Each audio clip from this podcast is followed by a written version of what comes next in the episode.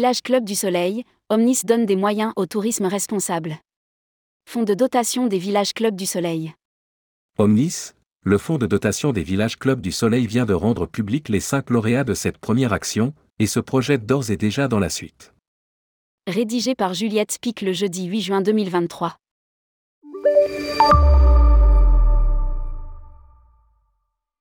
Historiquement, les villages Club du Soleil s'intègrent dans une histoire du tourisme social. C'est donc naturellement que l'association à l'origine de l'entreprise et principal actionnaire a créé un fonds de dotation, Omnis, chargé de récompenser le tourisme durable et responsable. Né en 2021, il vient structurer les actions de mécénat et les partenariats de l'association. Il commence son activité en septembre 2022 et développe une vision et un fil rouge. Comment imaginer le tourisme de demain? Un tourisme plus durable, plus inclusif, plus solidaire, autour de trois axes d'action, la valorisation du patrimoine, la cohésion sociale et les enjeux environnementaux. Lire aussi, les villages clubs du Soleil lancent un fonds pour soutenir le tourisme responsable. C'est ce dernier point qui a servi de gouvernail pour cette première année d'existence.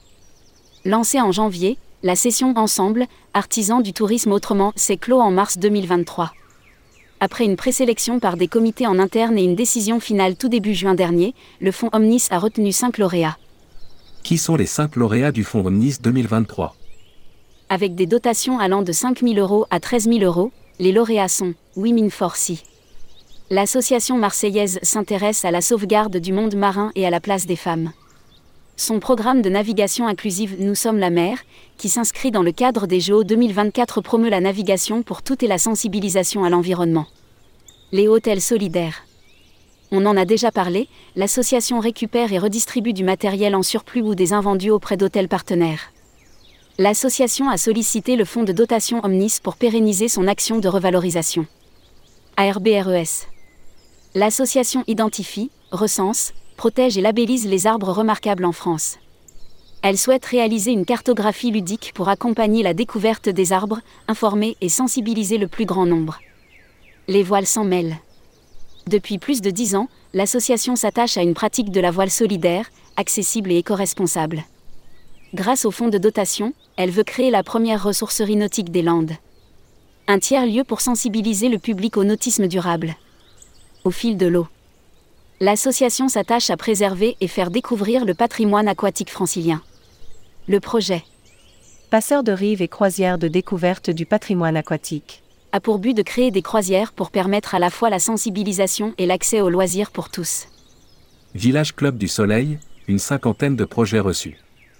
À travers leurs projets respectifs, ils ont su se démarquer par leur vision durable, responsable, inclusive et solidaire du tourisme et des loisirs, leur approche créative et innovante, leur fort ancrage territorial et la vitalité des actions proposées. Indique un communiqué. Une grille d'évaluation pour faciliter le choix et des critères bien précis. Le premier d'entre eux, le candidat devait être à but non lucratif et exercer dans les champs du tourisme et du loisir. Si le projet candidat devait répondre à la thématique, il pouvait le faire sous toutes les formes possibles, développer de nouvelles pratiques ou porter sur la sensibilisation, la protection. On a reçu une cinquantaine de projets, explique Léa Outville, chargée du mécénat et du fonds de dotation. On ne s'y attendait pas, car on est encore nouveau dans le paysage, mais on s'est appuyé sur des plateformes très suivies qui ont été d'excellents relais. Des projets diversifiés donc, de toute la France, le plus souvent émanant d'associations et faisant la promotion d'une pratique du tourisme innovante et respectueuse des écosystèmes, naturels, culturels. On a eu notamment un projet coup de cœur unanime, se souvient-elle, mais tous nous ont interpellés. C'était très intéressant de voir la variété des projets, les innovations, la créativité et la vraie volonté de faire autrement. Intégrer la vie économique du territoire. Outre l'aspect engagé du projet, le critère économique était primordial. Le projet devait avant tout être viable et pérenne. L'idée, c'est quand même de financer un projet qui va perdurer. Ajoute Léa Outville. Pour les y aider, Omnis compte effectuer un suivi des actions, pour ceux qui n'y ont pas accès par eux-mêmes, faire une mesure d'impact du projet. Pour Léa Outville, le suivi est un des principaux enjeux pour le fonds de dotation. Nous allons les accompagner et être regardants sur l'usage du fonds dont ils bénéficient, peut-être par des visites de terrain, c'est à voir. L'ancrage local était aussi un critère de poids. Le fait d'avoir des partenaires très forts en local prouve qu'ils prennent part à un écosystème, que le projet aura un impact positif sur le territoire. Indique-t-elle. S'ils étaient ancrés sur tout le pays, la majorité des candidats étaient concentrés en Île-de-France, Loire-Atlantique et sur la côte atlantique. Assez peu dans le sud-est, et en montagne, pourtant hautement touristique et particulièrement impacté par les enjeux environnementaux. Dans la région PACA, on a encore du travail à faire pour sensibiliser les consciences. Regrette la chargée de mécénat. Mécénat, les PME ont un vrai rôle à jouer. Cette année, c'est l'association Village Club du Soleil qui a majoritairement abondé le fonds de dotation, à hauteur de 50 000 euros. Mais à l'avenir, Omnis compte passer par un travail de mécénat, pour intégrer un plus grand volume de dons et financer plus de projets. Et contrairement à ce qu'on pense souvent, les plus grands donateurs ne sont pas les grands groupes, mais la masse des PME. Selon Léa Houtville. Proportionnellement, les entreprises les plus généreuses sont les PME, elles ont un vrai rôle à jouer. C'est un enjeu pour nous, car elles peuvent avoir un vrai poids, et c'est un enjeu pour elles, dans le cadre de leur politique RSE. Car c'est désormais une obligation pour beaucoup d'entreprises, mettre en place une ambition forte en matière de RSE. L'autre intérêt qui voit la chargée de mécénat, c'est l'ancrage territorial des PME, qui peuvent, par leur engagement auprès du fonds de dotation, proposer à des associations locales de candidater, sans pour autant flécher directement des bénéficiaires. Il ne faut pas oublier non plus que les mécènes ne sont pas toujours des entreprises, mais qu'on peut devenir mécène en tant que personne et mettre du sens dans son investissement. La prise en compte du handicap.